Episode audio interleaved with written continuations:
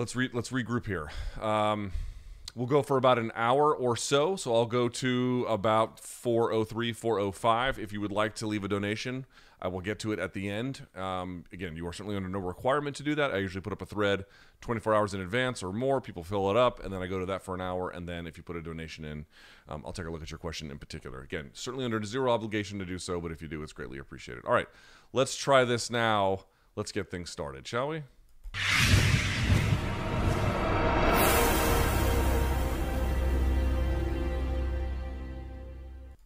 And we're back.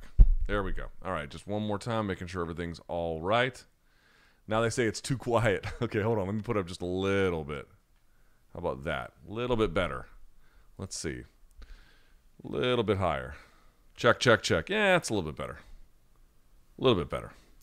If it's too low, I don't know what to tell you. It's just fucking low. All right.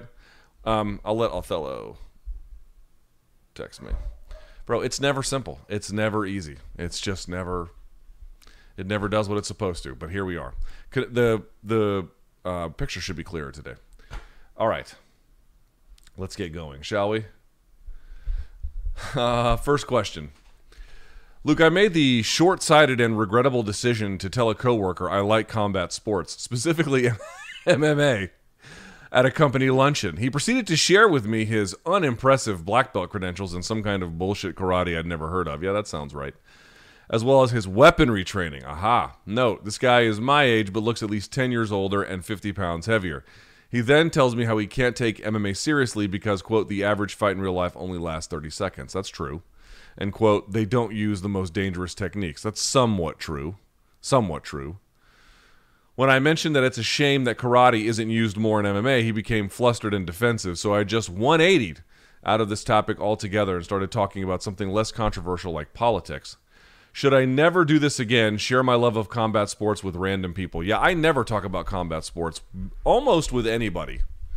Almost with anybody these days. Um, because my friends don't watch it for the most part. They might watch like a really big fight or something, but that's about it. And I mostly, when I'm done with work, don't want to talk about it with random people. I don't want it to be my entire identity when I'm outside, although it ends up kind of being that these days. But um, the guy you're describing is less in existence than he used to be. So back in the mid, well, actually, here's what ended up happening when when UFC first came around in 93, 94, 95, all that kind of stuff. Um, and and you started getting better fights, better athletes. People were beginning to figure things out in the late 90s and whatnot. The folks in the traditional martial arts communities felt very threatened. And it, in fact, over time into the early 2000s, and now, like when I was a kid, karate schools were on every strip mall, every block. Every kid wanted to train karate, some taekwondo or whatever. And of course, you had the, the you know the occasional folks doing you know judo or something else. But that was it. Like karate was sort of seen as like the preeminent martial art to train, preeminent fighting style, blah blah blah, with with a few exceptions here or there. And what jujitsu ended up doing was basically taking the place of that. Right, jujitsu is now in almost every street, almost every. Not, I've got someone exaggerating it, but you know, it's not hard to find a school to train jujitsu at. Like 20 years ago, if you traveled internationally, in fact, it'd be very difficult. Now, like it almost doesn't matter where you go. Again, with some exception, there's going to be some kind of jiu-jitsu training available to you and then to that end point mma became the um, not just a rival to boxing as like this sort of preeminent fighting style but this incredibly popular attractive force that all of it had this way of supplanting the old martial arts order that had existed for a long time. And in many ways that was good right? I mean joe rogan had a famous quote once from fight years ago. I, I think it was like a sean sherk fight or something but he had said that like martial arts had advanced more in the last 20 years than it did in the previous like 2000 that's something of an exaggeration but there is some real truth to it because the real insight was when karate was around like in the 80s as this preeminent fighting thing. And again here in dc it actually was taekwondo with jhoon rhee jhoon rhee was a close associate for a time of bruce lee. But the the point was was that these styles for the most part didn't mix. Like if you got into karate, you just stayed into karate. If you got into taekwondo, you just stayed in taekwondo. There would be exceptions here or there, like there always is in the human experience, but it was very much siloed and segregated by design by the people who were the architects and the keepers of these sports. And then MMA came around and just not only jumbled the order of what was the preeminent fighting style, with at first jiu-jitsu being the, the, the peak one, but over time, you know, the real mixing of things began to shake things up. Um, that guy you're describing existed a lot back then when that order was getting replaced. And they would say things like, well, they don't use weapons, which is true. That does change the equation. And he is right about most fights ending in 30 seconds. That's also true. But the other part about it is the reason why these fights go longer is yes, you can't eye gouge or use a broken glass bottle. All right, that's one reason why it might extend. But the other reason it might extend is these guys are vastly superior at fighting. They are vastly, in, at the highest level anyway, superior athletes. They are extensively well trained. They have, again, the better ones will have extensively more defense. They'll have exposure to alternate styles or whatever that even means anymore. Right before it was just a lot of you know jujitsu won because no one knew jujitsu, and then once everyone began to use it, its value began to somewhat diminish. Although it still is pretty prevalent. The point I'm trying to make here is this guy is like a throwback to 1998. That's who that guy is. But the reality is, I remember when I was working at SiriusXM and they first started wanting me to do post fight shows for them. One of the engineers there, I don't remember his name. He was some fucking nerdy goofball. You know, I mean, the guy, if he could bench press 135, I'd be surprised, candidly. And um, I remember when I was watching, he was like, "Yeah, these guys, they just not that good at fighting. Like that's why they do this. Like the real good guys do blah blah blah blah blah."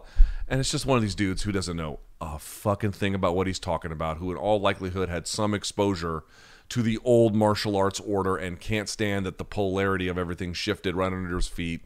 And also is probably as a person deeply insecure about who he is and has a need to tell you about the truth of fighting and his understanding and proximity to it, and so therefore it confers upon him badassery slash wisdom. That's also what's happening here a little bit as well. Most people, of course, know fuck all about fighting, and I would say I know very little, and I've been around it for a long time.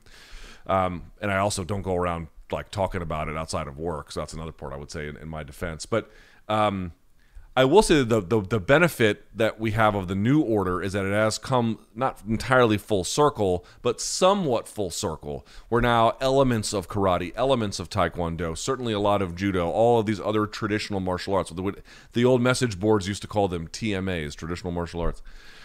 Um, some of that has been brought back and repopularized, or we've taken people who have some of those backgrounds, then given them all the other skills that they need to do well in um, other martial arts, and they have managed to find some success with it. So it's actually good. Like the real truth is there is value to virtually all of the other martial arts. I don't know much about aikido, but certainly there is value to karate. There is value to taekwondo, and there's all different kinds of styles of karate and all different kinds of point fighting systems and whatnot. All of them tend to have actually a little bit of value.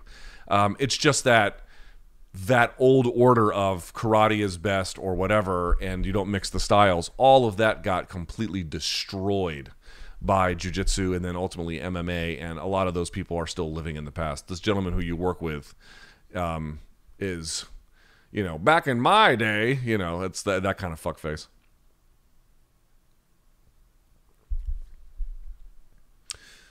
Uh, Luke, what weight class has given us the three? Excuse me, has given us the best three champions across its history. Welterweight has GSP, Usman, and Hughes. That's right. Featherweight has Aldo, Max, and Volk. Um, good options at 155 and 205 too. You don't have to limit yourself. Man, I don't know. 205 might have. I mean, 205, the very best at 205. How would you rank them? Obviously, Jones comes number one. After that, you could put Tito somewhere in that category, Randy in that category, Chuck in that category, Wanderlei Silva in that category. You could probably put somewhere in there Vitor Belfort in that category, Rampage for a time in that category, Dan Henderson in that category. I mean, you might say that the three best would probably be Max, Volk, and Aldo. Although obviously GSP, Usman, and Hughes, you'd have three guys who, in each case, were probably ranked pound for pound number one for a time. Where you would not necessarily have that with Aldo, Max, and Volk. Although I would say that those three might be the most complete of the trios we've named. But the and you know Rashad's in that list. Machida's at 205, dude. You just have Hall of Famer after Hall of Famer after Hall of Famer after Hall of Famer. And I grant that probably Aldo, Max, and Volk will all go in as well, but um, even past those three, you just have a murderer's row of some of the you know most important fighters ever, and some of the very best ones as well. Not just guys who were good for their era, but whose whose ability would um, you know it would it would scale over time. Uh, yeah, I'd probably go 205, but I grant I grant that Aldo, Max, and Volk would probably be the most complete of those three. Luke, you often talk about fighters being successful with a elite A skill set and then having a B skill that you can still win fights. Who are some fighters you can see progressing towards having a good B skill, which can propel them to next tier of their respective uh, context? Good, great, elite, all timer. I mean, I think a great example of this, speaking of uh, welterweight, would be, um, well, you could go in two directions actually. You could go Kamaru Usman, who made his way to the title with obviously more than just wrestling, but that was a really key critical component of it. He had a great style for it. He had a great um, attacking insight about what particular techniques to use, and kind of was I think best in class for a while at the what the more modern elite wrestlers were doing both inside the fence line and outside of it, or I should say against the fence line and inside of it and then really developed his striking to the point where he's able to defend titles with just that, or at least you know make that a big component of beating Gilbert Burns, make it a big component of beating obviously Jorge Masvidal. That's a great example. Or you could go with Saint Pierre. Saint Pierre had a karate background, really worked on his jiu-jitsu. So striking, I think you could actually say was a little bit more of a first love for Saint Pierre. I mean, remember he did get submitted by Matt Hughes uh, in his first fight with Hughes, although that was something of being overwhelmed by the moment but then late in his career really relied on his wrestling despite not having a division one background which at the time was something of a not exactly a dividing line but you could see that the division one guys had real clear advantages at that time over the ones who didn't um, those would be two great examples. Um, there's you can go that through almost any weight class, and you could find somebody else like that. But that's sort of what I'm talking about is something that has a really clear like it the ace the ace skill is so good it's going to be very rare you're not going to be able to win with it all the time but there are going to be some instances probably over time when you're not going to be able to rely on it strictly and so what are the other skill sets that you have that can also be relied upon to beat your other uh, uh, opponents and the, the a skill and the b skill don't have to be equal but the b skill has to be um, sufficiently good enough that it can do what you need at the level of which you have risen Kamaru Usman's a great example of that. Easy one to point to. Um, if you were put in charge of an independent MMA Hall of Fame, who, what would be your inaugural class? Listen, it's not like there are people in the UFC Hall of Fame, like they've got a lot of the right names in there. It's just that there's a couple of problems. One, they have a lot of the, the, names in there that probably don't deserve to be in there. The, the issue is not they don't have the good ones in. The issue is they have the good ones in, but also some ones that are kind of borderline. Um, and then the other issue would be that they're the, the the the process by which they are introduced is antithetical to the way which we understand other Hall of Fames, which are run independently of the sport and the organization itself. The UFC's Hall of Fame is is much more akin to their Employee of the Month designation, which sounds like I'm shitting on him and insulting him. I'm, I'm really not trying to do that. I swear I'm not trying to do it. I don't benefit by insulting people who have been in, inducted into the UFC Hall of Fame, but the process is not as rigorous. And the, the big key one is like DC just got put in. Now, DC is obviously a case where even with time, between now and uh, uh, some future vote, if it ever got delayed, he would still go in probably quite easily. But the reality is, most of these Hall of Fames, for example, have a big gap between um, when a person finishes their career and then when they're eligible to be voted on. So there isn't a recency bias. Like UFC just dispenses with that. And they've got wings where they can put in two fighters, which I understand. Like MMA is a little bit different in that sense, where you wouldn't put in the players who played in an, in an amazing baseball game just because it was amazing. But in fighting, these individual fights can be truly historic, monumental, important, and otherwise valuable to the audience. And so um, I, I, sort of get it, but it also ends up introducing people into the Hall of Fame who did not, in, in individual cases, have Hall of Fame careers.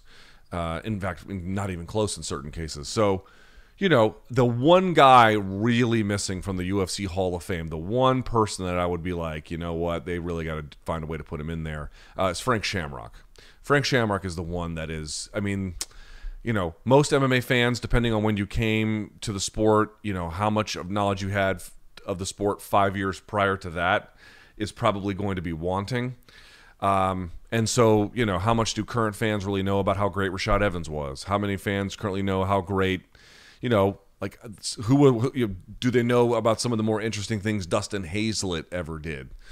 Probably not. They probably don't know a lot about that. So Frank Shamrock doesn't have a hope in that sense, but he's also been buried by a um, feud that he has had with that organization and a feud he has had with um, Dana White in particular. Now, I do know that the UFC Hall of Fame years ago tried several times to induct him, and he wanted no part of it. He wanted no part of the UFC's history. I don't know if there's a way to put a guy in the Hall of Fame if he doesn't even show up to his own Hall of Fame ceremony. That seems kind of weird, but it is regrettable that one of the most important fighters in MMA history, one of the most important fighters in UFC history, one of the most important rivalries, one of the most, I mean, he was just a vanguard of what it meant to be the next generation of MMA when he was at his peak. Certainly, you go back to the Tito Ortiz fight, and that was the original MMA rope a dope. It's Frank Shamrock times a billion, right? I mean, you, it, you know, any history of MMA's advancement without him in it is by definition incomplete. You can't talk about modern MMA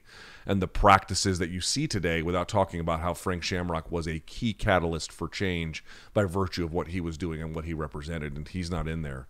And so that is a huge missing piece. Um, it's weird. I don't know what the equivalent would be in in in in um, baseball or football I don't know. It's like not having Babe Ruth or something. It, would be it'd be weird. You'd be like, that dude's not in it. Like that's kind of how important he was. Any chance of OG room service diaries coming back? Love the 2.0, but I can't be the only one who still wishes we'd have 1.0. Yeah, I think there is some chance of it. Uh, it, it, it. It's complicated these days. Like, you know, the answer is yes, but I don't know exactly what to tell you beyond that. And I wish that was vodka. It's just water. Um, this was a little bit out of left field. Uh, Luke, what is your take on parents staying together for the kids? Yeah, don't. As a 29 year old father of a one year old, there has been ups and downs, and I would be lying if I said I didn't think about these things. I ultimately come to wanting nothing more than this to work out but would love to hear your perspective on this topic. Well, I could not possibly weigh in on the particulars of your situation, nor could I give you any advice about what to do about that. However, uh, I am the child of divorce, uh, which you might be like, oh, well, if if you're the product of divorce, then we sure do want to stay together. Um, I don't mean it that way. What I mean to say is, um, there is a in there is a significant amount of evidence at this point that um, two two people thinking that staying together ultimately benefits the child in the long run. Um, it, it, it just there's not there's not a lot of evidence to support that claim. I mean, aside from the fact that it would be dubious value to the child, uh, the other part is that you would be living kind of a life of misery or some kind of totally broken and uh, worthless marriage. You know, just some kind of swamp of sadness and inescapability. I don't think that's any way to live either. Um, and again, there is really no evidence that it produces meaningfully better outcomes for the child. The only thing I would say is, and this is what I would be kind of the the one piece of advice I would give by virtue of having lived a little bit of this not all divorces or separations have to be acrimonious. They don't have to be acrimonious. You can decide how acrimonious you want them to be. Now, your partner has to make a decision about that as well.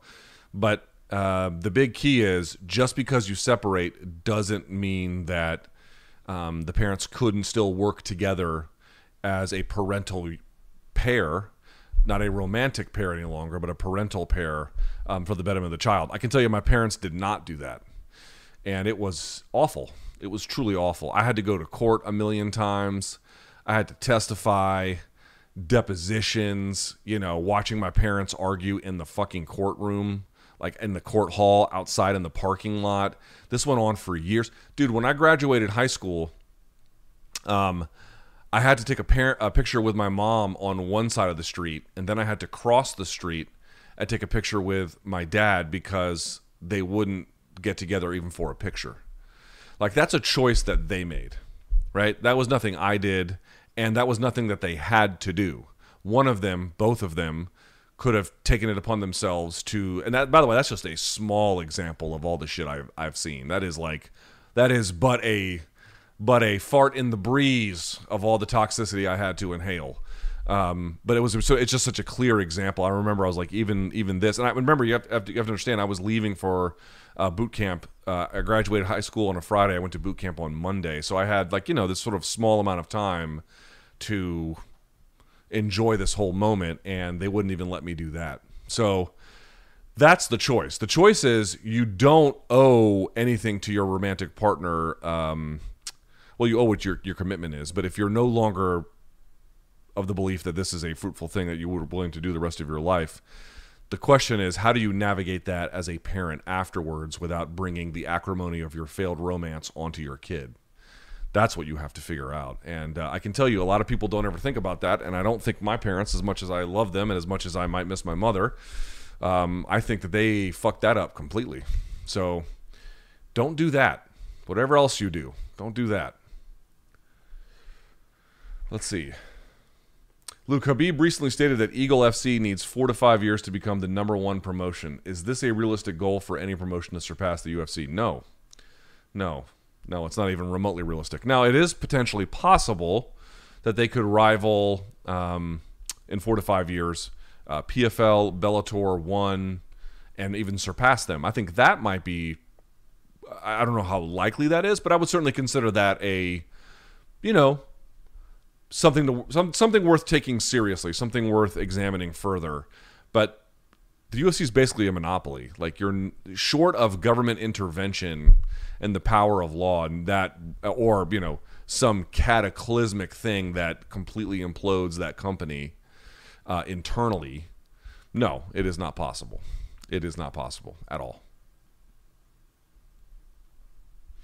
Uh, do I think there should be an MMA Hall of Fame separate from the UFC? I mean, sort of when, when you ask that, it's like, would you like to see one? Yes. Would I like to live in a world where someone independently took the time to do it and conferred upon it the amount of status it would need to thrive and succeed? Yes, of course I do. I just don't see that as particularly likely. Uh, MMA is very, very um, tribal, clicky, um, balkanized, and broken up into a million pieces. There is and and everyone has there's like warring factions internally in the industry in any number of different directions. There simply isn't enough cohesion. I mean, I think the reason why you don't in fact see an MMA Hall of Fame, partly you could argue the UFC has dissuaded the various people that wanted to entertain those kinds of things, again by virtue of whatever differences that they had. But the other one would just be, I think, more commonly, um, the industry is too fucked up for it. What questions would Shavkat Rakhmonov answer with a win over Neil Magny this weekend? Um, it depends what Neil Magny does. Does it not? Rakhmonov has had the freedom to kind of let overmatched guys walk into a lot of traps. So, number one, like for example, Rakhmonov will allow his opponent to um, threaten a takedown, then he pulls them up off the waist and then lets himself get pressed into the fence line, all because he's asking for it. They think that what they're doing is setting something up, but all they're doing is giving him the eventual takedown, right? Um, and I did a whole tape study on this on this channel. You can go and check that out. There, there, there is a lot of evidence for that. Um, also, he sometimes gets away with certain things that he, he might be trying. But the big question for me is one, um, you know, Magny has an elite gas tank, will have a reach advantage, certainly a competition advantage in terms of who he has faced and, and what he has seen before. So it's like, you know, when you ask answering questions, it's like, how far does Rakhmonov's ability scale? Number one, number two, for if he doesn't walk into tra- oh, a does does Magny also walk into traps? And if he doesn't, how else does Rakhmonov pursue the fight when the guys don't walk into obvious, not obvious, but um, you know, the tape is clear on what kind of traps he set. If you have an underhook against him along the fence line, you should be very, very careful with that. Unless you have completely flattened his hips against it. I would also say, like, um, for an opponent who's going to move the way he's going to move and how he's going to jab, how, what kind of answer does he have for that? The, the, the answer will, of course, be to what extent, and or rather, what game plan Magny ultimately employs against him and what answers he has for that. But the the, the way to think about it is, and I kind of just sort of telegraphed it, is not just does his, does the things he's been using at this level scale up, but what does Magny show us that is further true about Rakhmonov? Right? I mean, you didn't fully understand Jon Jones when he was beating Andre Gusmao. You didn't fully understand Jon Jones when he was beating, you know, Jake O'Brien. It wasn't until some of the better guys were up there, like Bader pushed him a little bit, not much. Um, Shogun showed us a little bit. I mean, he got whooped too, but you know, that's when you saw a lot of other things that you didn't see in the Jake O'Brien fight, that you didn't see in the Gusmao fight, that you didn't necessarily necessarily see in the Stephan Bonnar fight. Some of those things carried through, but there was just all this you know, it's like when you open a door, you walk into a small room, you get a little bit more. But what if you opened up another door and it just opened up into this vast universe of all these things? That's sort of what beating an elite opponent tells you. It's just a much better fact finding operation. It tells you much more, not about how every fight will go, but it's much more insightful about what is really possible versus beating someone that's terribly overmatched. Um, I think that's sort of what we're trying to figure out here is how what are the true depths of this person's game. What do some of the things scale for? Yes, but also what are some of the things that we don't really know about him that we need to see answered by virtue of what a, in my judgment, is a very good fighter, Neil Magny, credentialed, experienced, motivated, prepared. Um, you know, that's a very tough guy to beat. Like chumps don't beat him. So what does the victory there tell us about the particulars of Shavkat Rakhmonov? And in some ways, it is at this point unknown um, he will tell us more about what we're looking at. We'll get a much more complete picture. For some positive and maybe for some negative too. There might be some other things that have to get cleaned up, but that's the issue there. The issue is it unlocks a. If they are as good as we think they are, these moments, and if they're not, then then there's no there's no conversation to be had. But if he is as good as I think he is, and it's that a, a much better opponent gives you a much bigger window to look into something to get a better look at what is actually there. Um, Luke, as a fellow former Marine reservist, I get massive amounts of shit from former and current active duty Marines based on my service record. Yeah, that's hilarious. Uh, I served from uh, 2006 to 12 and never deployed, but served honorably and got an honorable discharge upon my separation. Yeah, I was in 98 to 04. Um, how have you dealt with any pushback, whether external or internal, via survivor's guilt? Let me tell you, I don't have survivor's guilt at all towards your service record as someone who didn't deploy. I don't think twice about it.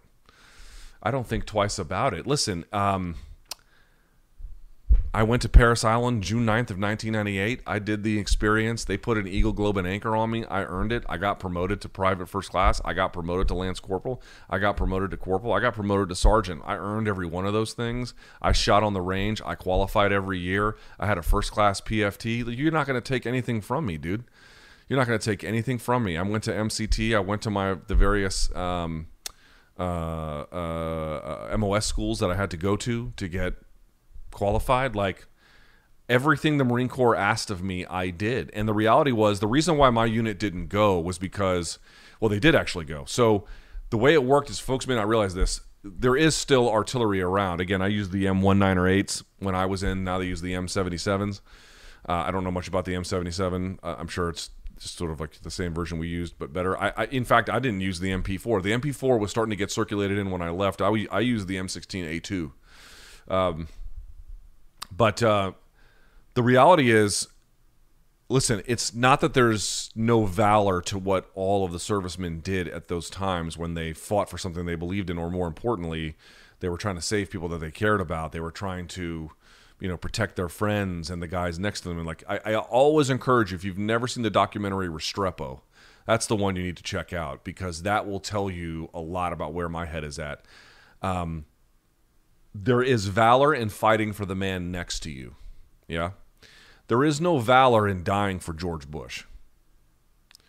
Um, not not like that. There might be there might be valor in the way in which you served the Marine Corps or you fought for your country or the person next to you. I do not mean to diminish the the lives that we lost or the sacrifices. I, again, I, not many of you have been. I've been to Walter Reed a number of times, many, many times. I have seen what those wars did, and those young men served honorably, and our country needs to do as much for them as they possibly can. They will have my respect until the day that I die. But George Bush sending people on a human rights disaster of historical proportion, I don't lose any sleep not being a part of that. And so the reason why I ultimately missed it was because I was in artillery, and at the time it was seen. This was, you know, again, 9/11 changed a lot, but there was a lot of thinking at the time that warfare would look like in the, in the late 90s. There was still a little bit of a belief that warfare would look something like with the post World War II order of what the top generals and war college thinkers thought. The war college is here, um, not far from where I live.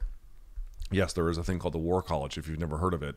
There's also the Institute of War. There was a lot of thinking that, you know, large mechanized um, units would still be really, really important. And what they found over time, certainly in trying to get into Iraq, was that they had a use for artillery, but that it was somewhat limited because a lot of it was sort of corralling and controlling civilian populations. You can't just shell that I guess unless you're the Russians and you're fighting the Ukrainians. But the whole idea is the Americans can't make much use of that.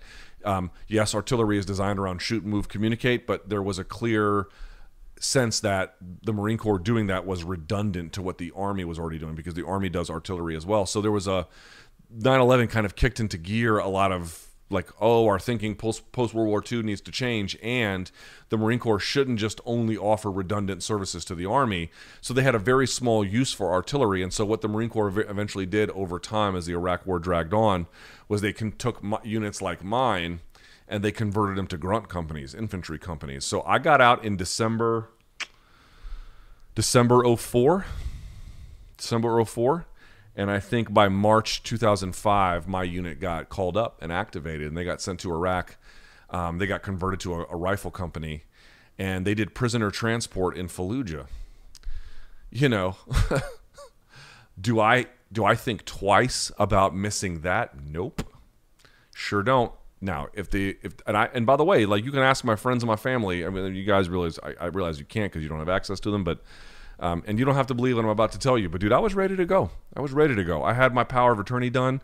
I had accepted that like I owed the Marine Corps, I owed everyone next to me, and that's just going to be what it was. But then as time wore on, and like again, as I got into my 30s and I visited Walter Reed and I saw all this stuff, I was like, Jesus Christ, like this was this was a disaster beyond disasters. This was a humanitarian. I, mean, I can only imagine what it did to Iraq, much less the guys that got sent home here. Yeah, I don't there's nothing that a single guy in the Marine Corps is going to take away from me. I know who I am. I know exactly what I did. I know exactly what I earned, and if they don't respect it, that's on them. Um, I don't have. I'm not insecure about what I achieved and what I earned in the Marine Corps even a little bit. I'm in fact very proud of it, and uh, I always will be. So if that's not enough for some other, you know, uh, grunts or gun rocks or whoever, that's their cross to bear. It's not mine. I sleep I sleep quite well at night, and you should as well.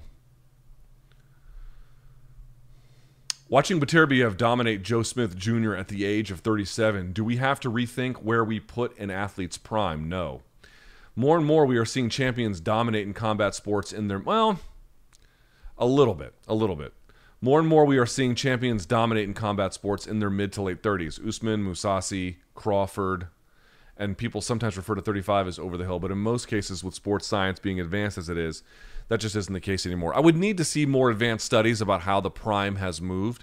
It typically used to be somewhere between 28 to 32 was kind of like that window. And again, there could be 34, or 35. Sometimes guys would fit into it, and there could be people who like got into the sport, whatever sport it might have been, really young, and then they kind of age out 29, 30, 31, 32. Um, so you know, it's always a range. I will say that sports science has probably lengthened um, certain careers. You know, uh, Beterbiev got or Beterbiev got into the sport, relatively speaking, a little bit later, so that partly explains his age. Um, but I would also say, and like you know, I'm not going to mention. I'm not. I, I, have no evidence for Usman Mousasi Crawford. I, I'm I'm actually speaking more about like things like you see in soccer or American football or whatever. Dude, there's just drugs lengthening careers. I mean, you think some of these guys in their late 30s and early 40s are doing it just because they like take great care of themselves. You know, I mean, what fucking what doofus do you have to be to believe this shit? They all these guys have chemists.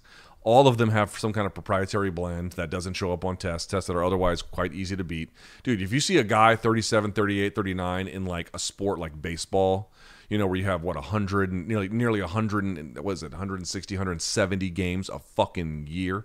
Dude, the Nats are going to lose like 115 games this season. You know, that's how many games they play. Dude, no one's doing that game at 37, 38, 39, 40 who isn't on drugs in my in my judgment, or at least at some point in their career didn't take them. You know, like this idea that like, oh, I pay a lot of, I pay I pay a chef to come over and cook salmon and asparagus and then uh I got a masseuse who just irons out all the kinks. Yeah, I mean, this might work on rubes. You can you can feed that to the public and then what they also do, always pay attention to the athletes who make a big show about public um, good, right? Like they do a lot for charities. Um, again, for example, there, there are going to be total good faith exceptions to that. I believe that Dustin Poirier does care for his Lafayette community because he deeply cares about it. I would not put him in this list. Again, I'm talking in the totality of sports, not just combat sports. But if you see someone who had gone through and done like a lot for like establishing, you know, some kind of foundation and there's a big show about it and the media just heaps praise on them. And again, we're talking about team sports here. Dude, that's a number one red flag for me. Number one, it's like let me see, let me see if I get this right. You're 38 years old in a sport where most people don't even make it past 31, 32 at an elite level. You have a charitable foundation which you use probably for good purposes, but also to launder your image and you want me to believe that this is just because you get a good night's rest on a fucking waterbed and you sleep for two minutes in a hyperbaric chamber and you eat salmon on Tuesdays? Get the fuck out of here. All those guys have chemists. All of them. All of motherfucking them. And you guys want to buy into the fiction that they're just they're just doing they're just built different. Yeah, they are built different by virtue of anabolics.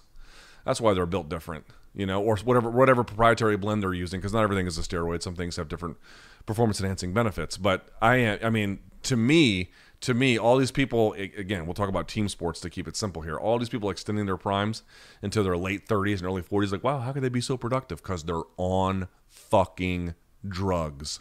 That's why. And it doesn't bother me that they're on drugs. I don't mind it. What bothers me is that they want you to believe that this is achievable because God bless them. You know, I'm highly favored by God. No, motherfucker.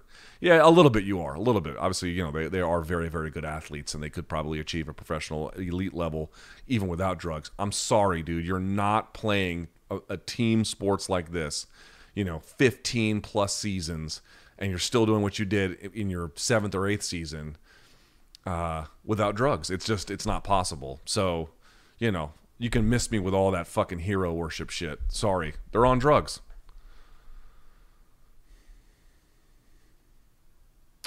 Luke, can you talk about what why you are still holding on to your fandom for the Washington Commanders, man? Fuck the Commanders. Football team despite the Snyder years. Um, well, they weren't always a disaster. I mean, I remember when Steve Spurrier went to the what was it the Tokyo Dome and then ran up the score and then they got their asses handed to him in the season. Uh, I still live and die with the Pistons because of what they did in 2004, despite them being as competitive as a wet napkin in the last 15 years. The on field shit is a problem. I certainly acknowledge, and I don't like it. Obviously, it's bad. They haven't won anything. Then every time they go to the playoffs, they basically get stomped, and they've been, what, once and once or twice in the last 15 years, whatever it is. Not, not many times. Um, but it's not even that anymore. It's like, dude, on one level, they'll never be a success with Dan Snyder at the helm. Like that's just a reality. They'll never be good with him there. They might be better than they are now, or we'll see how good they are with Carson Wentz. You know, again, I don't have high expectations, but we'll see. I don't know how good they're going to be. They might be better this season, and they might get to a point where they win, you know, 12 games or something. But um, a, I don't see them ever winning anything meaningful while he's there. Number one, and number two, he is such odious basura that I can no longer stand him. I cannot stand him.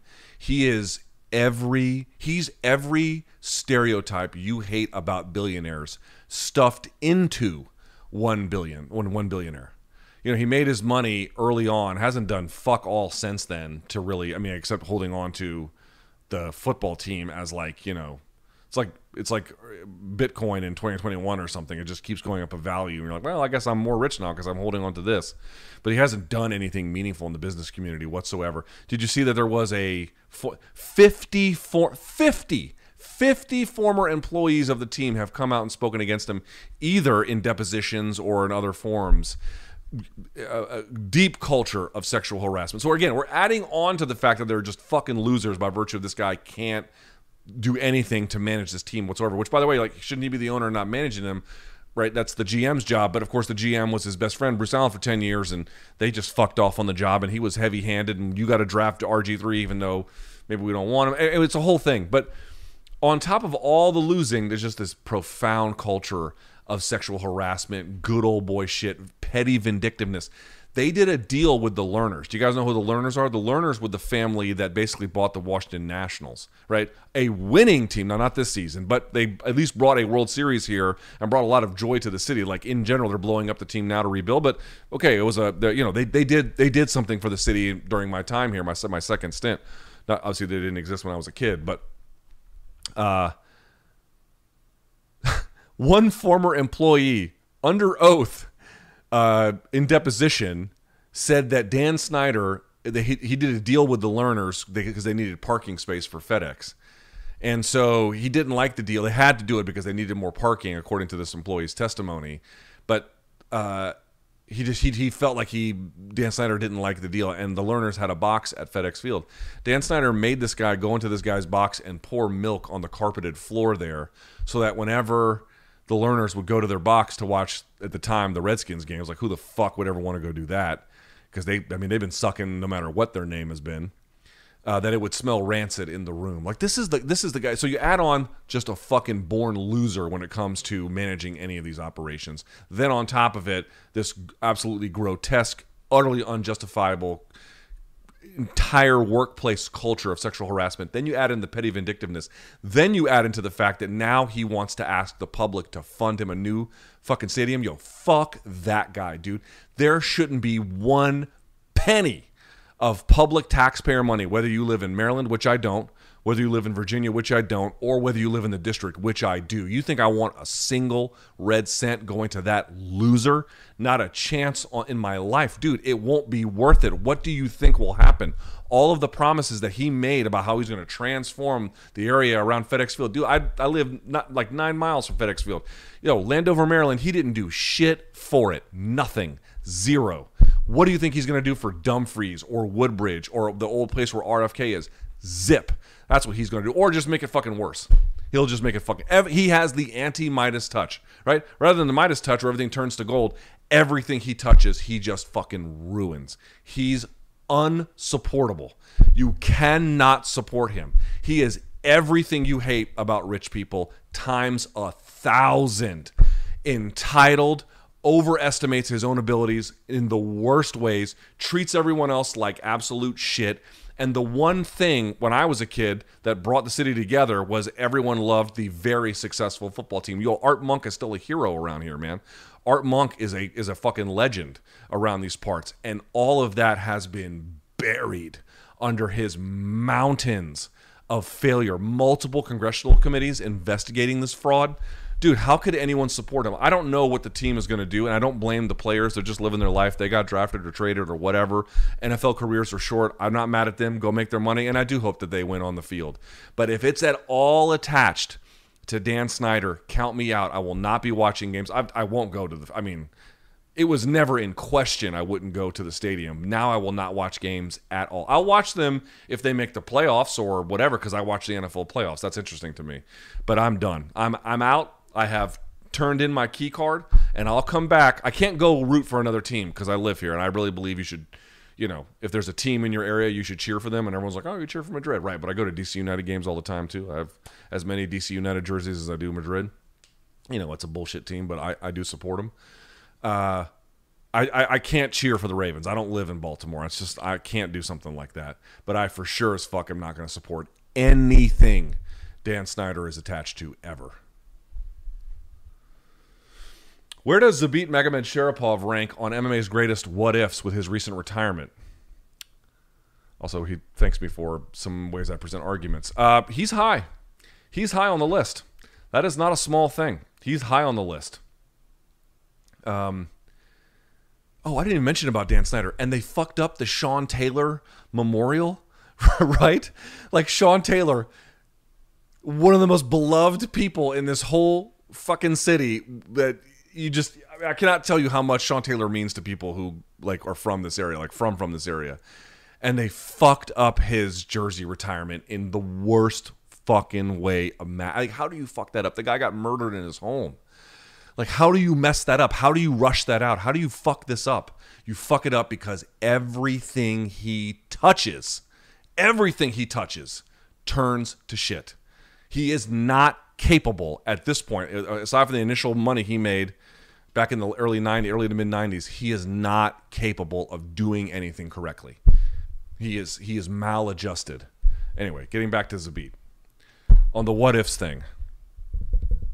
Um he's high on the list. There's a few other ones you would put on there. Uh, uh, shouts to Josh Gross because there was someone who wrote an article. Please forgive me. It was on my timeline. I do not remember the person that wrote it. You can see it on my timeline. I, I tweeted it from uh, maybe a day or two ago.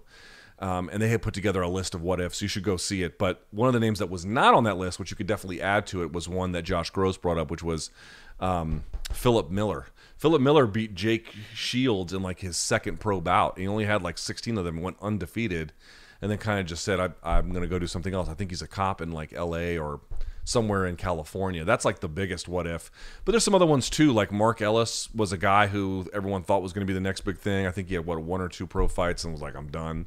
Rulon Gardner would be one you could put on that list. Nick Denis, the Ninja Love, was one I also thought should have been on that list. Um, but you could put other ones in there too. Like how far would Gina Carano have gone? That's kind of one that I think would be kind of interesting. She might come back, who knows? But the reason why she might come back is because you know obviously her movie career is now i think it's probably fair to say not so much the toilet but it has been severely damaged and so that might be something that she comes back to. We'll see. Um, but yeah there's a lot of folks. But zabit getting as far as he did and looking as good as he did all for it to just stop um, that is unusual. That is highly unusual. Most of the time somebody has some kind of like disastrous fight or you know they were always kind of halfway in and then eh. i would also add somewhat you're gonna laugh at this maybe i would somewhat add brock lesnar to that list. And the reason why i say that is because that dude was a terrifying force until he got diverticulitis. And as someone who has had diverticulitis um, i cannot believe how bad he let that go. Let me tell you something folks. I i had a what would be described as a very mild to moderate case and it was like not debilitatingly painful, but it was noticeably uncomfortable. The kind of thing where your body is like a flashing light is going off and it's begging you to do something about it. For him to let that go to the point where I don't know if you guys remember this or if you guys have ever heard the story, but the basic idea is that if you don't have enough like fiber or water or enough in your digestive tract to, for to, to work properly, basically um, you can get everything can get stopped up in there and then that can form little pockets, diverticuli, in the lining. And if you let that go long enough, by the way, those can get infected, which is bad enough. He let it go to the next stage beyond that. He let it go to the point where it perforated his stomach lining and his digestive tract lining, and uh, un or partially digested food was falling into his body cavity. Like, I I realize he's tough as shit, but that's like way too tough for your own good. Like not rational tough at all. Uh, which I guess rationality and toughness are somewhat at odds. But I mean, that is that is strange to for it. I mean, you know, because at that point you get a fever and you can you can he could have died from that from sepsis. Basically, he could have died. Um, he just he let it go till then, and you know they had to take out like a foot or more of his digestive tract and I don't think he was ever the same after that. I really think that that kind of altered him. That's a really, really severe, terrible thing. Also, in terms of like stomach sensitivity to trauma, right? Because someone's going to punch you or kick you or whatever. Um, and I do wonder what would he have been if he had never been. Because, dude, he was marching people down prior to diverticulitis, and I don't think he was ever the same afterwards. You could also be like, well, USADA, this, that, and the other. Yeah, okay, fine. I mean, that's also that's also a part of the story, but I do wonder what diverticulitis did to him.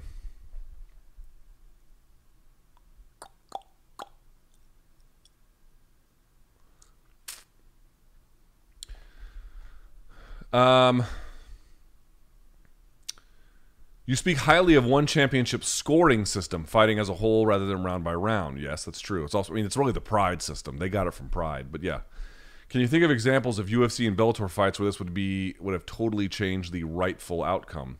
My thought is that Jones versus Reyes, that's a great example, wouldn't be all that controversial if the fight was scored as a whole. Now, the reality is, in fairness to the 10 point must system, that fight took place in Texas.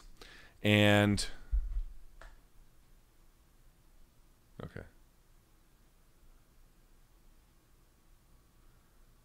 Okay. Uh,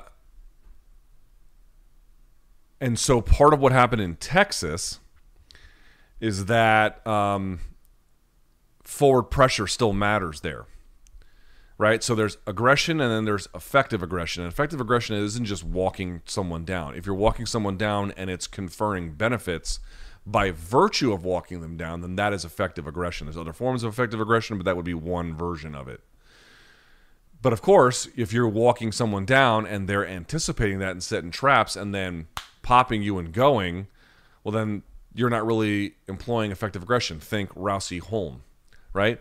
Rousey was walking her down. Who was the one getting tuned up? It wasn't Holm, right? So that's the idea. In Texas, they operated under an old rule set where almost like a wrestler's mentality that, you know, that, for example, there's, there's, you can't flee the mat or something like that, and certainly in freestyle, and there's obviously points for it, or penalties for it, I should say um, they kind of had that mentality where they kind of wanted you to walk an opponent down. And so I guess they had put that into the school, the skill set. But as MMA striking and overall fighting ability advanced, it clearly is some, like an anachronistic old way of thinking.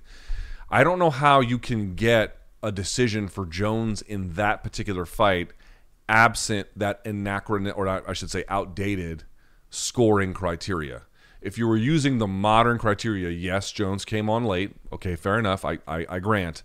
But Reyes, to me, clearly won the first three. I mean, clearly won them. Um, and should have been rewarded for it. So the point I'm trying to make is you wouldn't necessarily need the one or pride system to get a better outcome. You could have gotten it with a much more modern 10 point must system. But I would also agree that um, the one or pride system would have made that, I think, by a competent judge, um,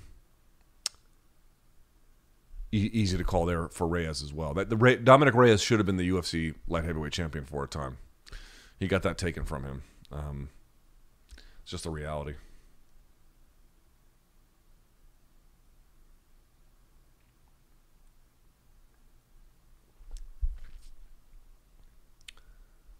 Uh, how's been the adjustment to barefoot shoes? Good. I am along. Do I have my other ones here? No, I don't have them here. I put them in. I put them away. But uh, I am along that process myself, and I've noticed marked improvements. Also, some new aches. Yeah, it turns out that um, so once when I was 14, and once when I was 21. The 21 was when I was in the Marines. Actually, it was actually on. Um, it was actually at Marine combat training in Camp Lejeune. Uh, I went there and I absolutely obliterated my right ankle, which I had done when I was 14 years old as well. In both cases, I was on crutches for months. I mean, it took forever for my right ankle to heal. And I noticed something. I was getting, I have, my left toe is the one that's more messed up, which is one problem. My right toe is actually, my right big toe is actually pretty good. Um, but my right heel I get pain in all the time. I think I have tendinopathy in my Achilles heel because if you actually look at my left calf and my right calf, they're somewhat differently shaped, and it's the right calf that is um, looks a little bit unusual. You wouldn't notice unless you really paid attention, but then when you see it, you can't unsee it. I have a hunch that it came from the fact that I had torn the my feet to shreds, my ankles to shreds, and maybe didn't properly heal it. And uh, now those chickens are coming home to roost a little bit with tendinopathy. I'm seeing someone for it here pretty soon, but um, I have a podiatrist who I'm going to see who is a, a specialist in this kind of thing. But what I'm trying to make is the barefoot shoes reveal to you things that your regular shoes do not. What folks don't realize is most regular shoes act like a cast on your arm or your foot rather. Um, if you have a cast on your arm, it will your muscle will atrophy while it's in the cast. It'll be protected, but it will atrophy. Shoes, modern shoes, Nikes, Adidas, whatever, that's how they work. They work like casts, and your muscles in your feet don't work right. Now everyone's going to be a little bit different and they're going to have different realities. This won't be one to one. But the basic reality is that and I don't think my ankle and my feet muscles and everything else in between ever were properly re-strengthened and now I've got tendinopathy or tendon basically degradation in that whole area by virtue of untreated uh, trauma exacerbated by atrophy from the wrong kinds of shoes. So yes, you do get new aches and pains, but all that's happening is it's not really the shoes causing that. In fact, it's the absence of the cast of the old shoe that is revealing that. The the barefoot shoes or the minimalist shoes reveal that to you. There's a question here about BC that I'm just not going to read for his sake. Um, early thoughts on Cannonier's chances to beat Izzy. I have been thinking about this a lot. I've been watching a lot of Cannoneer fights today for something I'm working on. Um, you'll hear me talk about this in the pregame preview that we do with Chuck Mindenhall. I actually feel like this could be a pretty dangerous fight for Izzy. I mean, the reality is this: if you just look at what Izzy has done and you look at what Jared has done, Izzy has done a lot more and has done a lot better. And in that sense, and looks to be the you know the vastly superior striker. And in that sense, um, you just sort of feel like, well, what chance would a guy like Cannonier have? And I understand that. And again, I'm favoring Izzy to win. What is my formal pick? My formal pick is Izzy to win. Cannonier, he can be a little bit tricky. Um, he's extremely strong. He is very well rounded. The real key, this is what I'm kind of examining. I'll kind of tell you about it. The one thing I'm examining is how he deals with active leg kickers people are for some reason in deep denial about this. Every time I bring it up, I get ratioed on Twitter for it because no one wants to accept it. But it just, you can like this or you can hate this. It's just the reality. Even if Izzy can't get to you with his hands, and even if you don't think they're impactful, Izzy is very good at doing two things. One, limiting the damage you can strike him with, and two, landing a lot of leg kicks even if nothing else lands, he doesn't get a takedown, he doesn't really score with the hands that much, can't get a knee into the clinch or whatever, bro, he will keep chopping all the time. And sometimes that's the only offense in a round. Sometimes that's by far the only meaningful offense that happens in a round, and you just kind of have to count it. I cannot, dude, I, it's not that he only wins with that. That is not what I am saying. He has obviously a very good, very sophisticated striking game. But when guys are extra specially defensive with him and they and they don't rush him and they don't, you know, fall into traps and he has to be real careful about what he does and he has to be mindful of his range, dude, he will just he'll just stack those one on top of the other. And he will win rounds that way. He ha- he will defend championships that way. And i know it drives some of his critics crazy which i sort of understand but at this point not really there's plenty of tape on him to to understand this so like I think it's going to be incumbent upon Jared to mix up the range.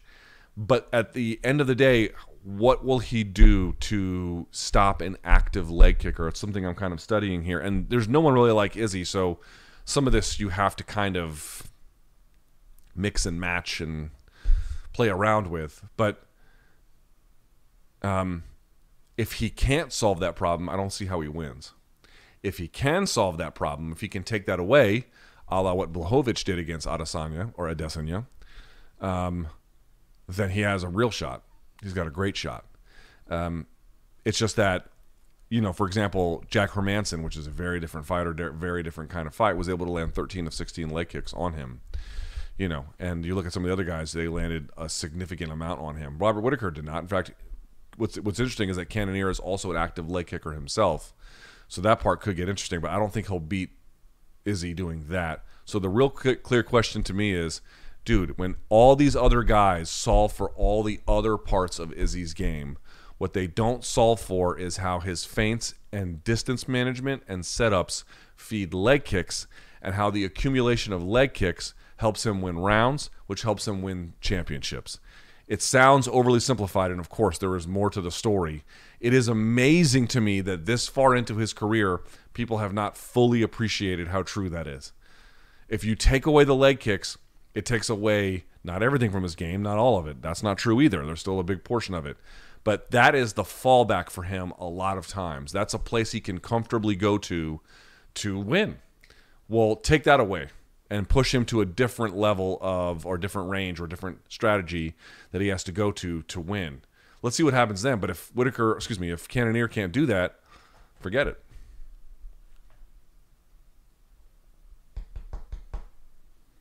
Let's see. Anything else kind of interesting?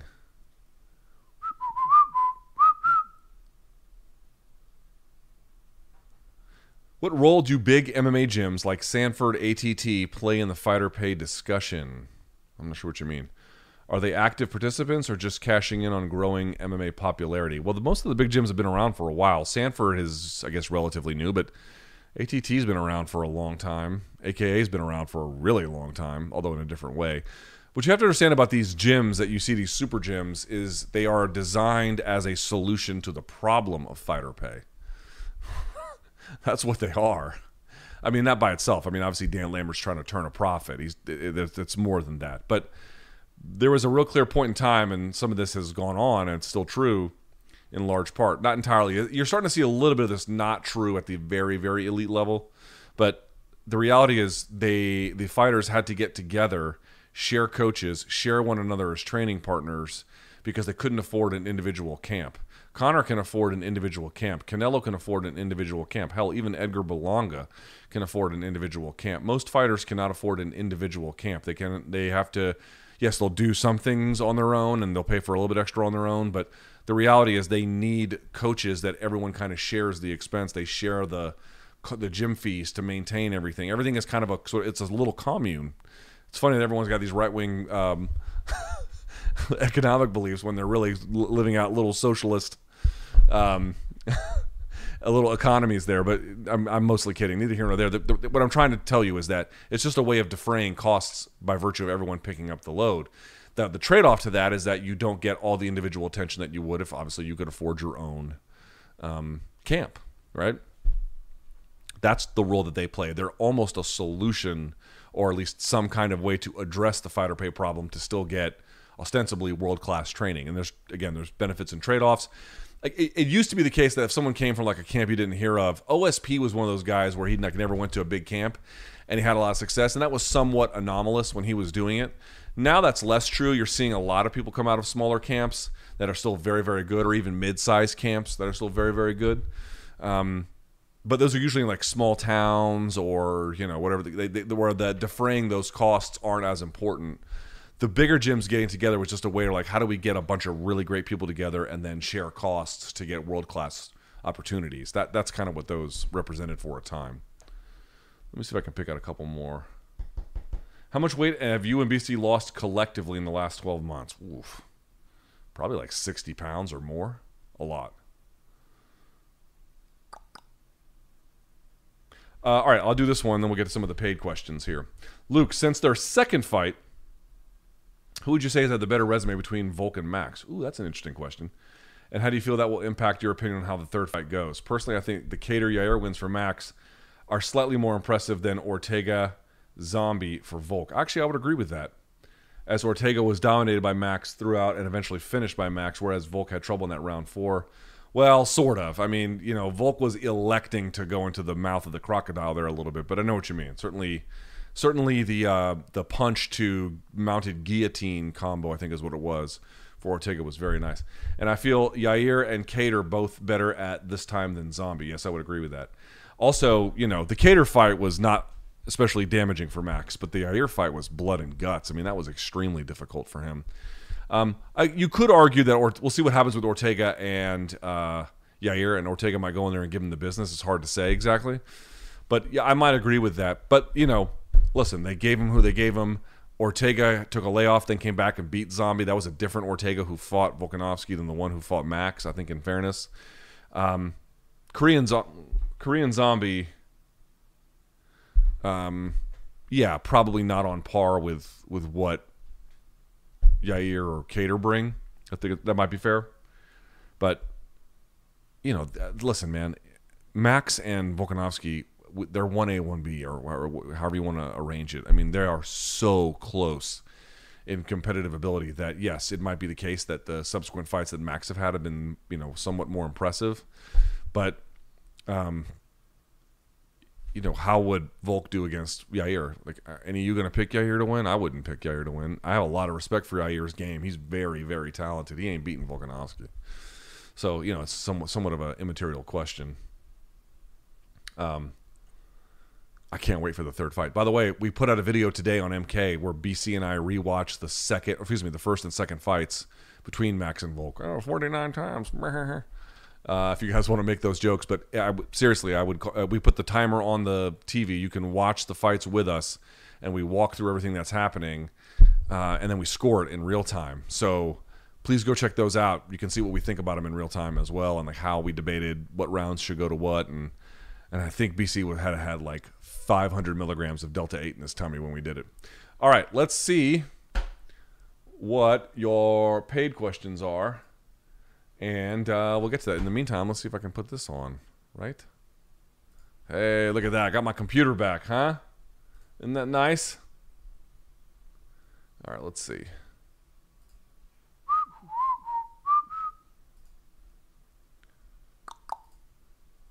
Okay. Let's go. All right, Luke. If Volk wins and goes to 155, Aljo doesn't want to fight TJ at 135 in September. Is the UFC solution to make the BS UFC uh, Salt Lake City co-main Aldo Merab for the interim championship, then gets TJ Aljo, then gets TJ, and Aljo goes to 145 to fight Cejudo. I don't. Boy, I got to tell you, I don't think if they strip Aljo or put in an interim title, they're going to do him any favors with a big fight after that. So I wouldn't buy that. Yeah, this is this is why I feel bad for Aljamain because I mean, listen, the guy is right now the best guy in the world and his weight class. You can say, oh, I, I believe someone else to be better, but he's the existing weight class champion. Didn't think he was going to beat Jan, and he did. And he'll never have more leverage than he basically has right now. And I would argue he has almost none. He probably has a little bit, but not much.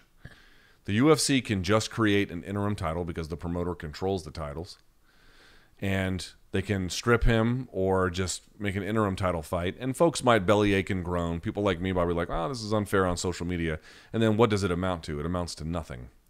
It amounts to nothing. They can do what they want. And they do what they want. And they will do what they want. Now, I'm not saying, I'm not here predicting they will make an interim title. But if they feel like it and if this goes on long enough, then yeah, they will. They'll just do that.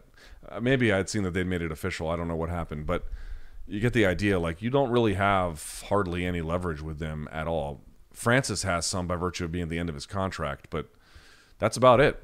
That's about it. Would love to see you interview James Krause. It's been on my list for a while. I believe he's one of the best up and coming coaches in MMA. Seems to have a great mind for the sport. Yep, he sure does. And also, he says, "P.S. See you at the beer house." Yes. By the way, come see us at the beer house which is I think it's just called Beer House, not the Beer House, but um, and it's spelled H A U S. It's right outside T-Mobile, right after the weigh-ins at UFC 276. BC and I will be there doing a live show. Come see us. Come hang out. Come drink some brews. Come do all the fun stuff. Friday, 5 p.m. local time in Vegas. Um, we'll be at the Beer House, so come say hi. Yes, I've been meaning to interview James Krause for a long time. I haven't done it yet. I'm thinking about bringing back um, like a technique driven interview series where it's explicitly just about that. You know what I mean? Um, and then I might do an interview with him there if he's interested at that point. I, it's been on my list for a while, for sure. All right, if Max beats Volk, will we see Max versus Volk 4? I don't see how we don't. Aside from it being the fourth fight, Volks will have a deserve Volk will have a deserved rematch or you know whatever they want to call it for a fourth fight quadrilogy, I think is what they say. Do you think Volk will take that opportunity or go ahead and move up? Yeah, that's the interesting part. He may decide, fuck this. I may just want to go to 155. Um, but, you know, going to 155 without the belt, you know, I'd be saying, well, Luke, the belt only counts at 145. But I mean, as the reigning weight class holder, um, what does that do for you? The other part is he may win it and still drop it, right? And what would that do? That's another weird part, too, right? Because does he really want to be some kind of a champ champ at 155 as we all know you can't really be a champ champ it, it's too difficult if you're injured or anything so um, i would say i would say the likelihood is we see a fourth fight between them yeah Look, I was curious if you follow any other MMA media hosts like yourself, any specific MMA podcast you tend to check out weekly. No, not at all. Um, I listen to anything but MMA when I'm not inside covering it, which is which ultimately has a bit of a downside because I end up missing a lot of cool things that I wouldn't ordinarily miss if I was just treating it like a fan. But uh, and you know it's good to see what other people in the space are doing, and uh, you know um, just have an awareness of where you fit in in the ecosystem and all that kind of stuff. But I just don't have any bandwidth for it um, when I'm not doing this. If they brought Wimp to Warrior to DC, would you do it and record the process? I thought about it. Probably not. I mean, I'm 42. I'm going to be 43 in August. Like, what the fuck am I doing? Um, but I do have some unres- un- unmet, um, unrequited in certain ways, but certainly unmet training goals. There's there's a couple of training goals I did not reach.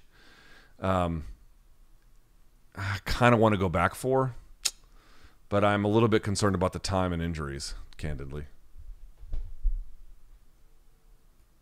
Dude, they just blowing me up on this shit.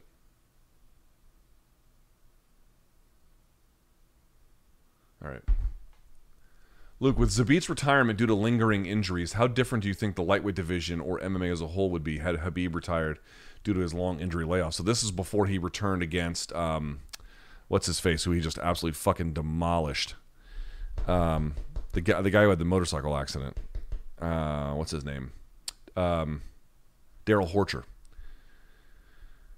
He would be a bit. He would be maybe the biggest what if because there was a ton of hype. But now the real hype didn't get going until after that fight. To be candid, but yes, there was a ton. He'd be a monster what if, biggest what if maybe in MMA history, truly.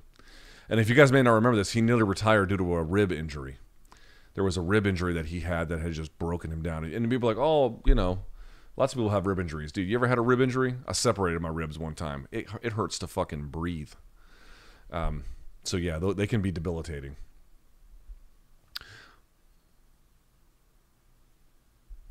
Uh, someone says I'm a day one fan as a single dad. Yeah, there you go, of two, and also fostering my two nephews. There you go, bro. They're putting you to work. Uh, I just want to say thanks for the hard work. You got me through many long work days. You're the man. Thank you, sir. I appreciate that. Uh, look, how unlucky was Nick Diaz by getting that five year suspension right before the Conor effect? He missed the big bucks. How much does he, the commission owe him? He, it ultimately was not five years. They reduced it substantially.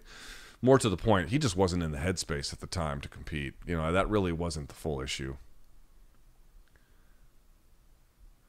I live in Kennesaw, Georgia, like you did. I did not live in Kennesaw, but I'll explain in a second. And have similar disdain for the South. We have similar personalities as well. Where would you recommend a younger version of yourself moving to? Asking seriously. Getting the fuck out of the South. I mean, listen, there's a lot of charm in the South.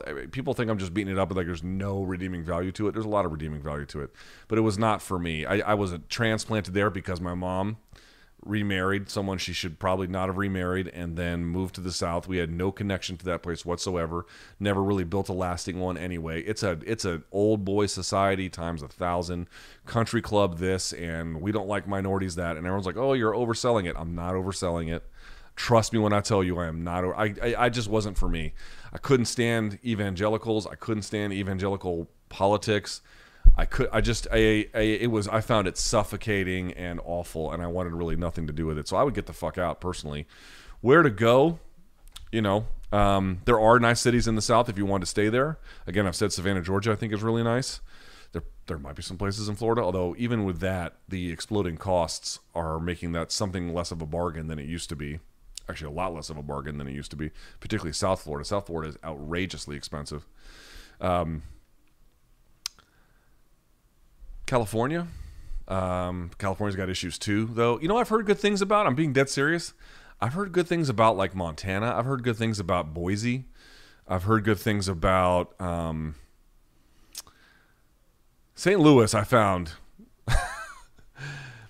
didn't didn't think St. Louis was all that great. Uh, to be candid with you, Chicago. I love Chicago. Now it's too cold.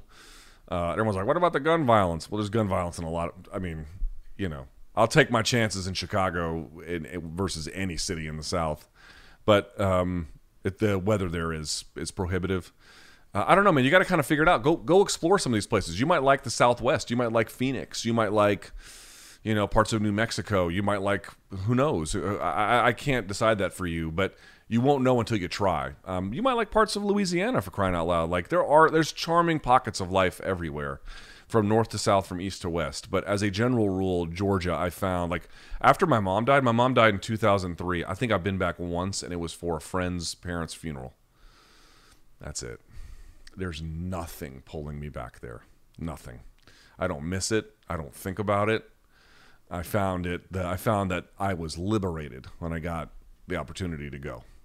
Now, as for Kennesaw, I lived in Marietta, Georgia. I lived by the Big Chicken. If anyone knows where that is, who's listening to this, and if you live in Marietta, Georgia, you for sure know where the Big Chicken is.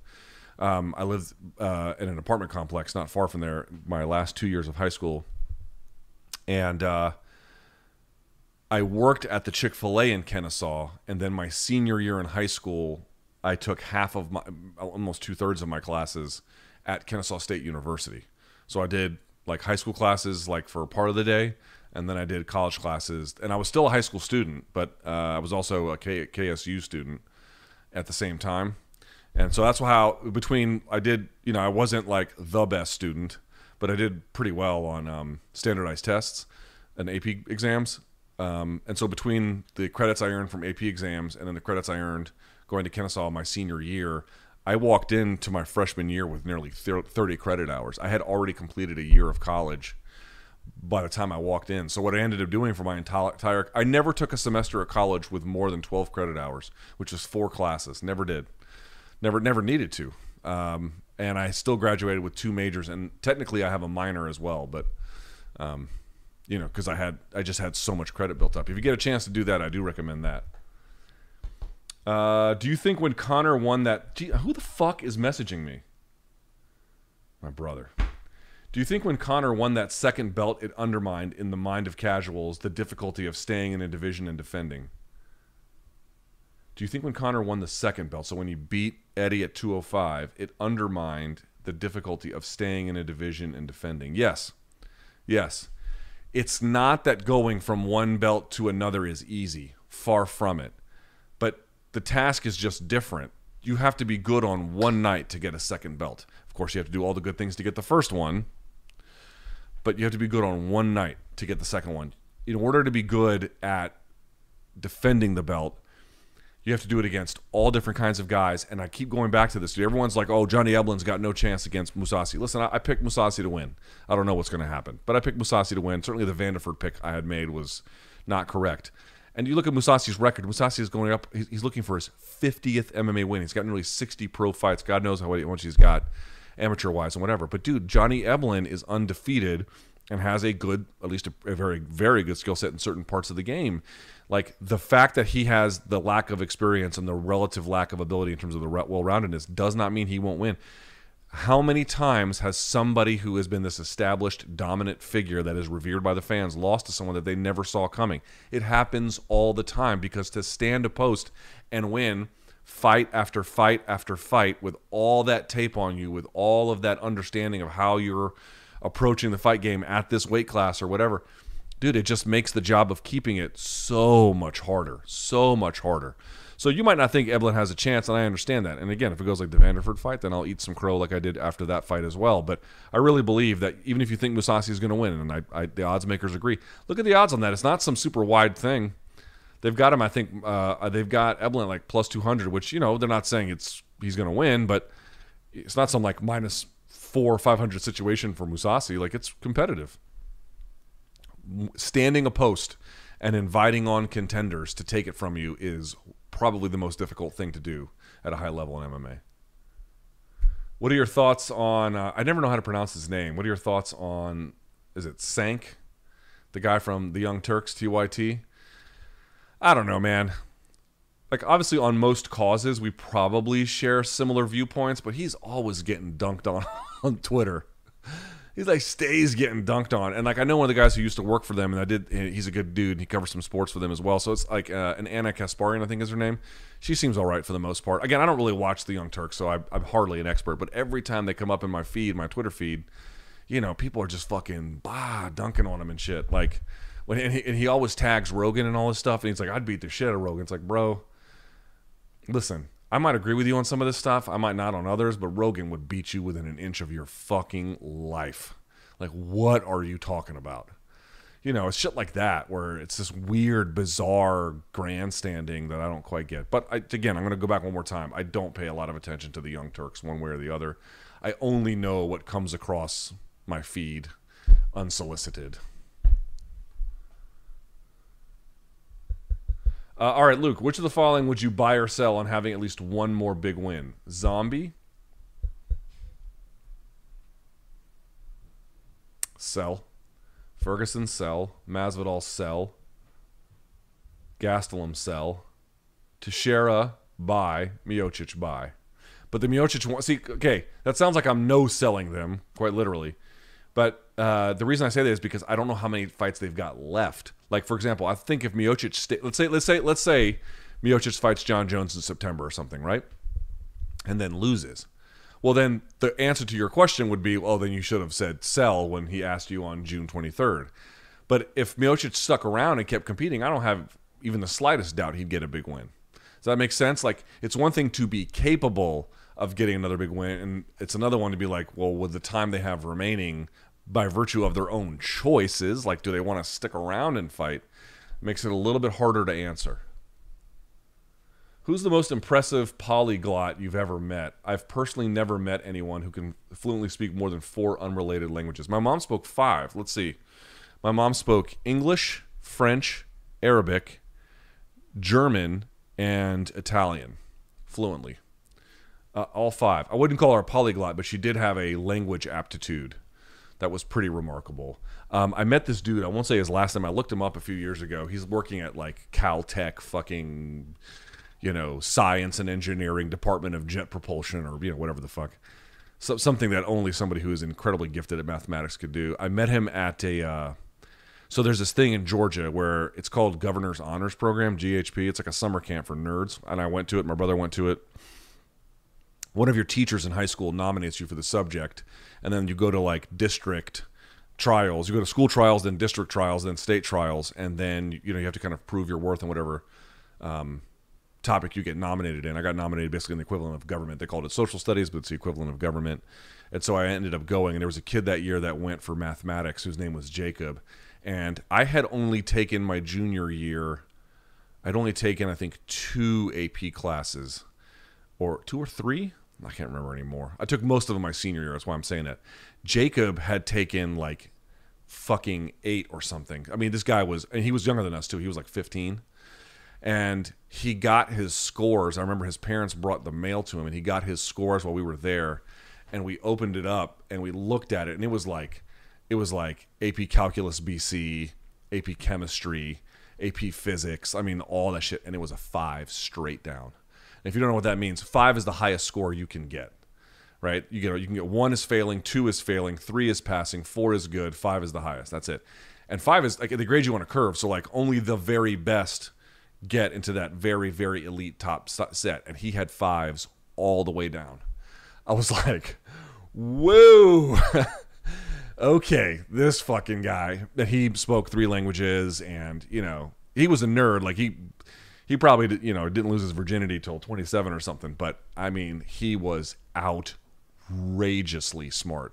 I've never met someone else quite like that. And, you know you see these guys these kids like oh this guy graduated the university of arizona at age 13 all right i don't know anybody like that but i knew the next best thing to that was this kid named jacob.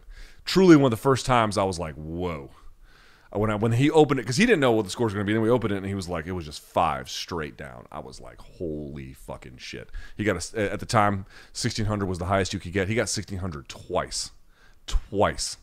He got it once uh, in his junior year and once his senior year. We kind of stayed in touch a little bit.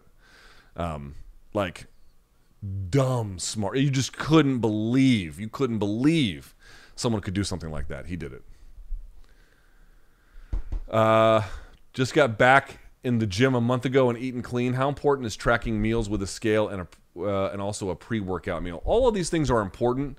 You don't want to be a slave to any kind of routine, but here's just a little bit of piece of advice I would give you as someone who's dropped 45 plus um, in the last year. Having a regular routine with the scale. Some people like it every day. Some people like it once a week. Whatever is kind of important. Now, of course, there are going to be situations where you don't want to rely strictly on the scale. There might be times where the scale doesn't really change, um, or you can even go up a little bit. And you're like, "But I ate clean all week." But if you're, you know, depending on how you slept, depending on how uh, rigorous your training was, that may not be the best measurement. Sometimes how your clothes feel can be also an accurate assessment. There's lots of benchmarks you want to go to, but I do think the scale has to play some role in your progress if you're trying to be disciplined about it. Your pre workout meal is only so important as it fits into your overall caloric total and it can propel you for the workout. It doesn't need to be anything more than that. It doesn't have to be fancy. Bowl of oatmeal, some fruit, some cinnamon. You're probably going to be good to go. A little protein in there, you're going to be good to go. Uh, the only thing about a pre workout meal is you want to limit the amount of fat in it. So a lot of people like um, eat a lot of chicken and rice too.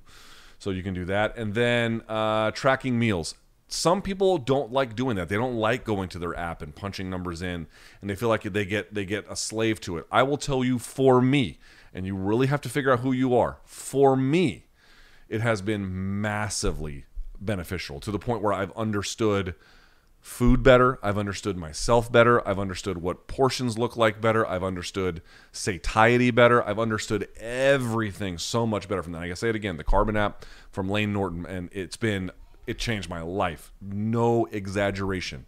I grant, not everyone wants that kind of system. Try it out for yourself, Carbon or any other one that works for you. Put the scale into a routine. I have a weigh in every Friday. That's how I do it. Uh, I know, but I know people who weigh in every day, and that works for them. The key is to sticking to certain principles, best practices, and then individ- individualizing a program that works for you that you can sustain over the long run. That's what this is all about. It's not about I'm going to just cut a bunch of calories, lose a bunch of weight, and go back to normal. It's how do I live a life that I can scale out forever? That's the key.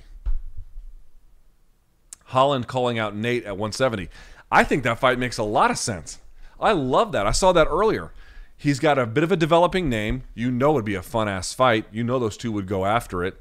Uh, it's winnable for Nate, which is important. And obviously, you know the benefits for Kevin Holland if he wins. You get a win over Nate Diaz, that would be huge. You could do it at 170, so there wouldn't be any 155 weight class issues, nothing like that. And and again, like winnable in either direction, exciting. Uh, hard to imagine how that fight would be anything but exciting.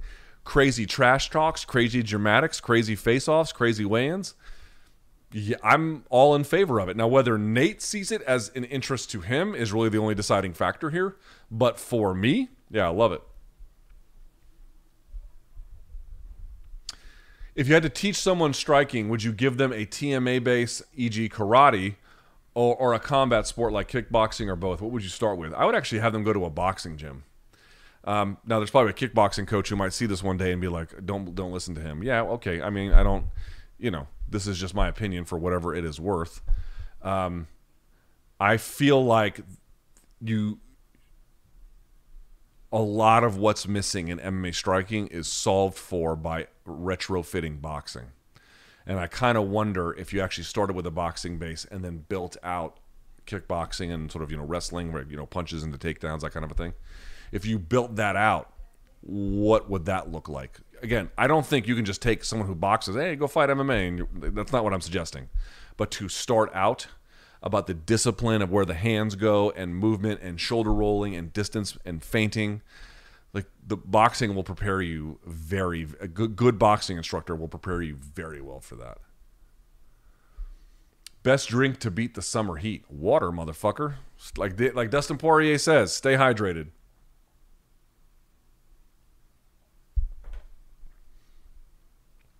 If you hadn't become a sports analyst, what would you be? I don't know. I probably would have stayed in politics and uh, hated my life.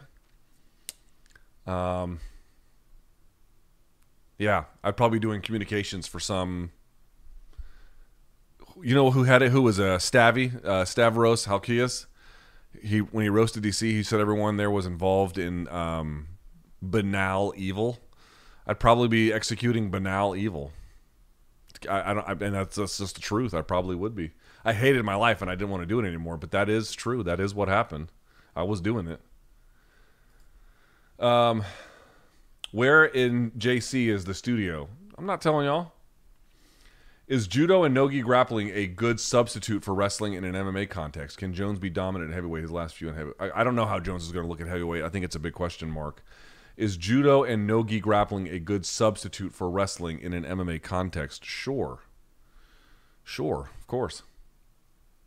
Uh, if Aljo's contract is the same for a title or non-title fight, why would why not fight Cejudo and let Merab win the belt? I don't think it's the same.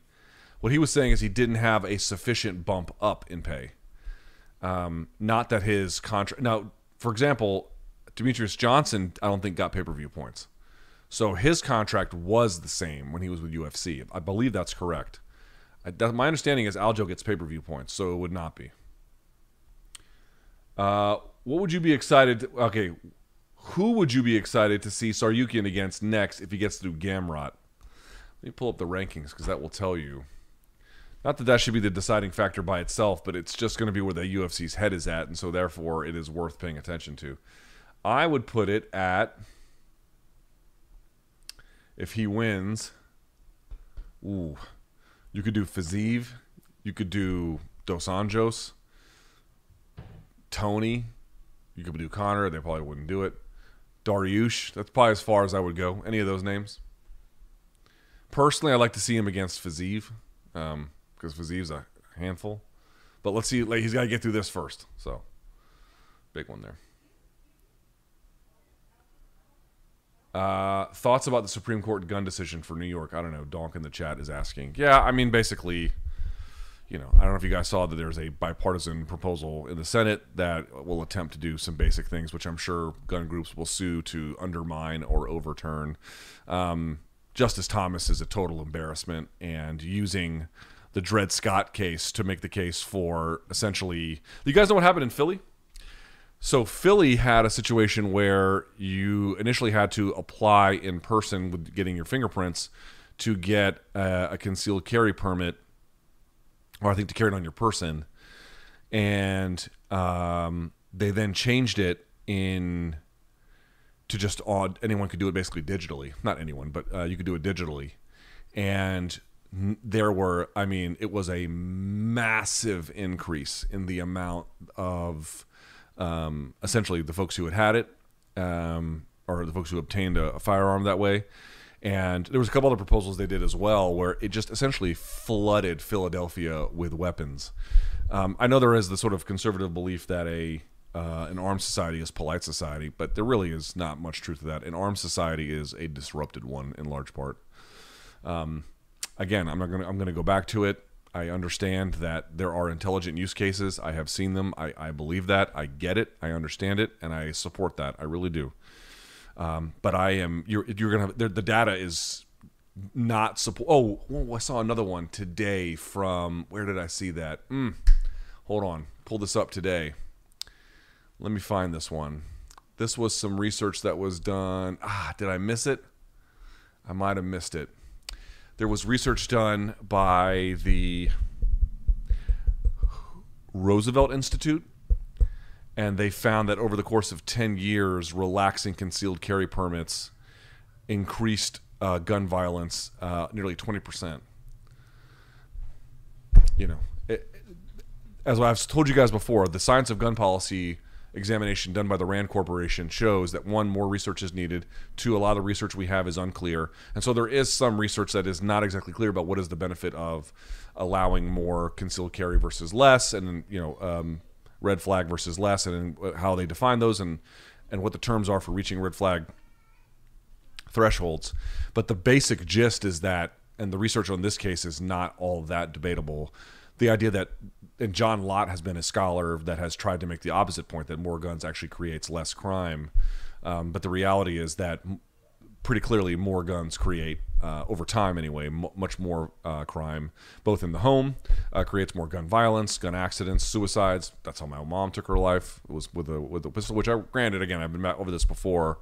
It's a very complicated idea about who has the right to take their life and by what mechanism but nevertheless it does the math is pretty clear on that. It increases it and you know because you, you could argue that like well how much how valuable was a law like that if someone with an ar-15 can go and then march into a buffalo grocery store and mow people down? But the, the whole point is that that law wouldn't to my that was a handgun concealed carry i believe. It had nothing to do with that law with the ar-15 and more to the point like the best practices about how to limit gun violence are in some ways not as well known as they should be. But what we do know is, and I pointed this out before, stand your ground laws, which isn't a gun law in particular, but obviously is largely affecting people who own firearms. Uh, it increases homicides. It doesn't decrease shit. It doesn't do. It doesn't do any of those things. We are fucked. Is the point I would like you all to get across. We are we are headed towards very, very bad places. Uh, I personally believe that. I don't in any way think this will keep anybody safer. Um, with you know occasional exceptions here or there where someone goes into someone's house and then gets met with a firearm. Great, I support that, but um, I don't think you need the laws that we have in order to accomplish something like that in large part. And it does it doesn't matter um, if they're using if Justice Thomas is using. I mean, this is like high school level reasoning about what some of the judges' reasoning were in the Dred Scott case to make a case for saying that the ban in New York was onerous. We're, we're so fucked. We're beyond fucked, and it's not resolvable. We're just headed to our bad place, and I don't really know what the answer is, but we're headed. We're full steam ahead to disaster land. So, pack a fucking helmet is what I would say.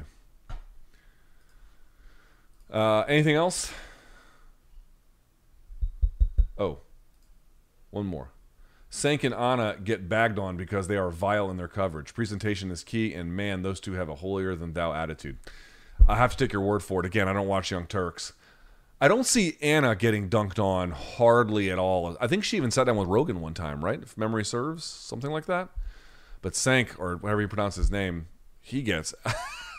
Boy, they go to work on him. Have you ever seen that uh, Adrien Broner clip? It's like, man, I'm getting cooked on Twitter. It's like, yo, you can just put that under any, any, any under any of his tweets. Like, I'm, dude's getting cooked. All right, I appreciate everyone watching. Thank you so much. Y'all are a delight. I got my computer back. I how I had the mic issues, but I'm hoping this was a little bit better this time. Uh, this will be up on podcast either tonight or first thing tomorrow morning. Go check out the the watch along for Max Volk one and two. Uh, MK is tomorrow. And if you're going to be in Vegas for UFC 276 next Friday, that'll be July 1st, 5 p.m., Beer House, right outside T Mobile Arena. Come hang out with me and BC. We'd love to have you. Okay? Until next time, stay frosty.